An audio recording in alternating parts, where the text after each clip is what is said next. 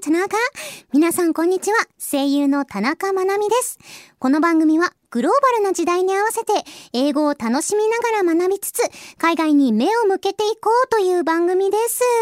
こちら現在この音声をとっている今はですねもう夏真っ盛りという感じなんですけれども夏はダイエットに最適な季節なんだそうです。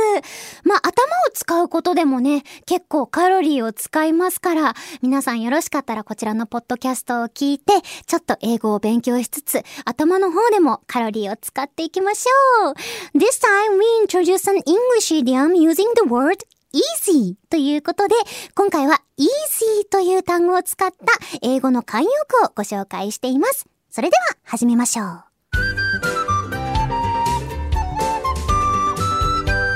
Learn the world! このコーナーは聞いて得する英語コーナーです。今回の企画はこちらです。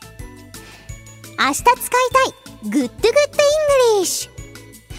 日本語には様々な慣用句がありますが、英語にもいい感じのおしゃれな慣用句がたくさんあります。英語を話すときにさらっと慣用句を使えたらかっこいいので、この時間でサクッと覚えちゃいましょう。それでは明日使いたい Good Good English 今回のフレーズはこちら。Easy come, easy go Repeat after me Easy come, easy go はいでございますこちらの easy come, easy go というフレーズなんですけれども簡単に手に入るものは簡単に失うという意味になるそうです。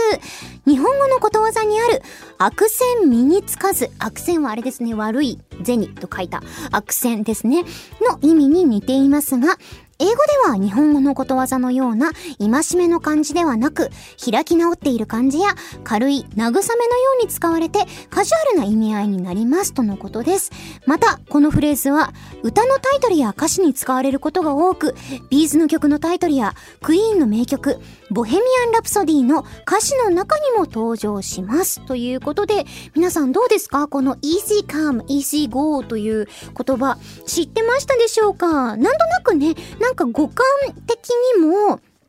単語としては難しくないですし、文字面を見てなんとなく意味を想像できるっていう方はいらっしゃるかもしれないですけれども、実際に使ったことがあるかどうかと言われると、ちょっとどうかなという感じですよね。私ももしかしたら多分自分から使ったことは多分なかったかなと思います。そしてこちらの歌がビーズさんの曲で、まあ、Easy Come Easy Go という有名な曲があったり、クイーンのボヘミアン・ラプソディの歌詞の中にも登場するということで、ちょっと私ビーズさんの曲の方はね、さっき打ち合わせの時に初めて聞いて、あ、そっかって曲を聴いて、あ、聞いたことがあるって思い出した感じだったんですけれども、クイーンのボヘミアン・ラプソディの方はですね、あの、映画もあったじゃないですか、ボヘミアン・ラプソディって。あれを公開された時に、同期の深田愛ちゃんと日岡夏美ちゃんの二人と一緒に見に行ったんですよ。当時結構人が入ってて、当日チケットを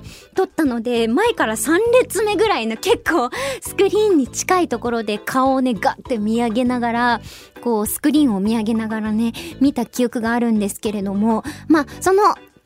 映画のタイトルにもなっているボヘミアン・ラプソディの曲の中にも入っているということで、この Easy Come Easy Go 結構そっちの方のイメージが強いなぁなんて思いましたね。結構そうやって曲を通して知るフレーズとかも多かったりするので、ちなみに私の場合はですね、まあクイーンの場合だと、ボヘミアン・ラプソディも好きだし、あと特に好きだったのは、えっとあの、なんだっけな、あ、Don't Stop Me Now, Don't Stop Me Now が好きでした。あの曲はボヘミアン・ラプソディの映画の中では確かね、エンドクレジットの中に入ってる曲なんですよ。多分、クレジットが流れてる時に流れる曲で、本編の中では流れなかった記憶があるので、私の好きな曲、あ、本編では使われなかったなって思ってたら、その最後のクレジットが流れてる時に、あの曲が流れてきて、ふわーってすごいテンションが高まったような記憶がございます。はい、そんな感じで。でもまあ今回はね、えっと、easy come, easy go というフレーズをご紹介したので、最後にこの easy come, easy go を使った会話をお聞きいただいて、こちらのコーナー締めたいと思います。いきます Oh my gosh! I spent all the money my parents gave me. Huh? That's easy come, easy go. はいみたいな感じで、今回は、親がくれたお金全部使っちゃった。まあそれは、簡単に手に、簡単に手に入ったものは簡単になくしちゃうよね。みたいな感じの会話、ご紹介しました。こちらのコーナーでは、次回も聞いて得する英語企画お届けします。リスナーのあなたからも最近知ったかっこいい慣用句などお待ちしておりますので、よかったらぜひともこちらのコーナーまで送ってきてくださると嬉しいです。以上、Round the World でした。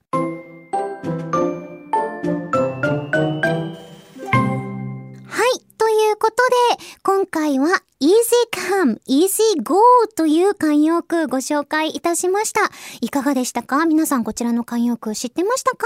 さっきのトークの中では、まあ、歌のタイトルだったり歌詞に使われることが多いフレーズという意味で、まあ日本語だと悪戦身につかずという意味、まあ簡単に手に入るものは簡単に失うよという意味になりますとのことだったんですけれども、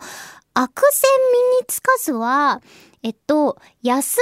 物買いの銭失いとはまた違う？違います？ちょっと違うか？違うか？違いますよね。なんか、あの、こちらのコーナーご紹介してると、あれ？私、英語だけじゃなくて、日本語もなんかよくわかんなくなってくるな、みたいな。そもそも日本語の意味をちゃんと捉えられてるかな、みたいな感じで思うことは多いんですけれども、まあ日本語だとね、アクセン身につかずっていう感じで、ちょっとなんて言うんだろうな、教訓みたいな、あの、イメージの強い単語ですけれども、英語だともうちょっとこう柔らかい感じで、まあ簡単に手に入るものは簡単にどっか行っちゃうよね、みたいな感じなんですけど、私が最近で言うと、すっごいちっちゃいことなんですけど、まあ、現在、令和3年じゃないですか。で、この前お釣りで、令和3年のピッカピカの500円玉をもらったんですよ。で、なんか綺麗な効果もらうと嬉しいじゃないですか。だから、あ、今年の効果だと思って、大事にしようと思ってお財布に入れたんですけど、その次に、買い物、どこだったかな？コンビニかどっかに買い物行った時に、ちょうど500円を出さなきゃいけない お会計で、で、まあ、すぐ手放しましたよね。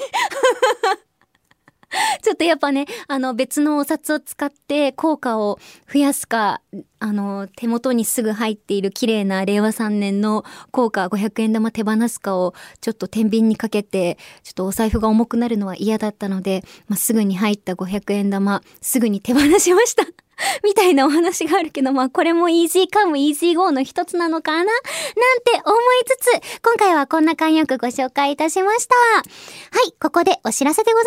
ます。私、田中まなみは、ニコニコチャンネルで、田中まなみ The World is Your Oyster という番組をやっています。そちらでは、英語を使ったいろいろなコーナーをお届けしております。気になった人は、ぜひともそちらも聞いてみてくださると嬉しいです。そして番組では、リスナーさんからのメールを募集中です。メールは、The World is Your Oyster のメールフォームから送ることができます。こちらツイッターのアカウントがあるので、そちらにメールフォーム載っております。送っていただいたメールは The World is Your Oyster でもご紹介させていただきます。あらかじめご了承ください。それではそろそろお時間です。ここまでのお相手は田中まなみでした。See you next Oyster!